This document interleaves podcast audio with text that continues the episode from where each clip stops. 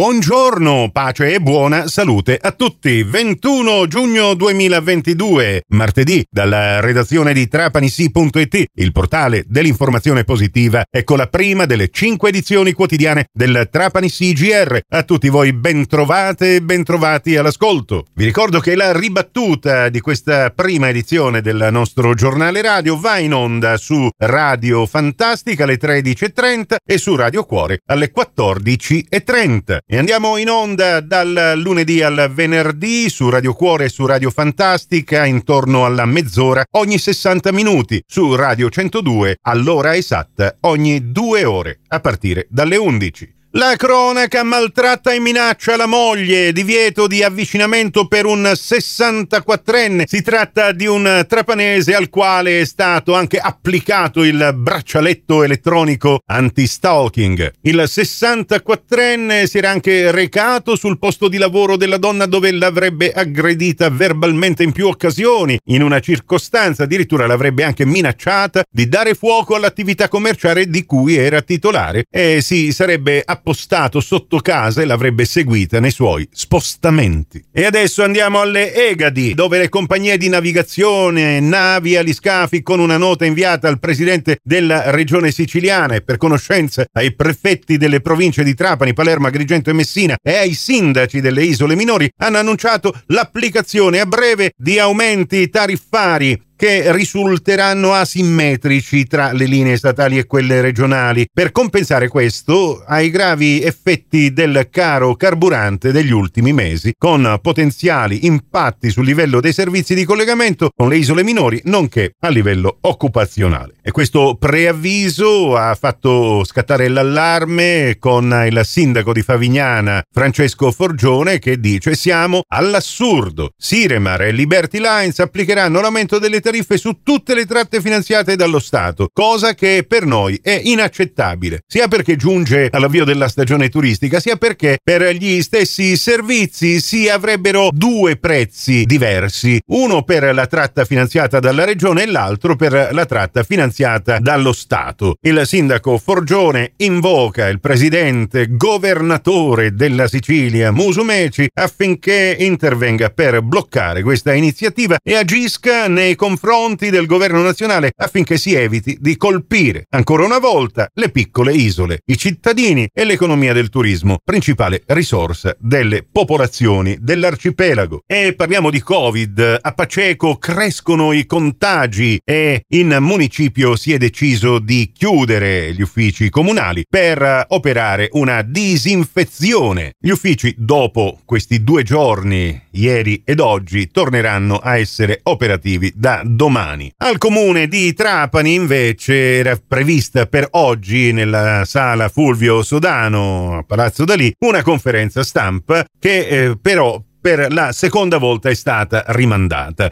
L'argomento dell'incontro con i giornalisti era quello del luglio musicale trapanese, della rivoluzione che abbiamo uh, commentato a più riprese nelle ultime settimane con le dimissioni del direttore artistico, il primo, poi il secondo, poi l'amministratore delegato. Sembrava che eh, il sindaco di Trapani, nonché presidente dell'ente Luglio Musicale Trapanese, avesse già provveduto a sostituire l'amministratore delegato e il direttore artistico, ma oggi sarebbero stati presentati probabilmente per l'indisponibilità di uno dei due, questa conferenza stampa è stata rinviata a data da destinarsi. La mia buttata di qualche giorno fa è proprio il caso di ripeterla, che gran teatrino all'ente luglio musicale trapanese. E meno male che si occupa di lirica. E in chiusura abbiamo parlato delle isole Egadi, parliamo adesso di Pantelleria, dove è stata organizzata una due giorni molto interessante. Sabato 25 e domenica 26 giugno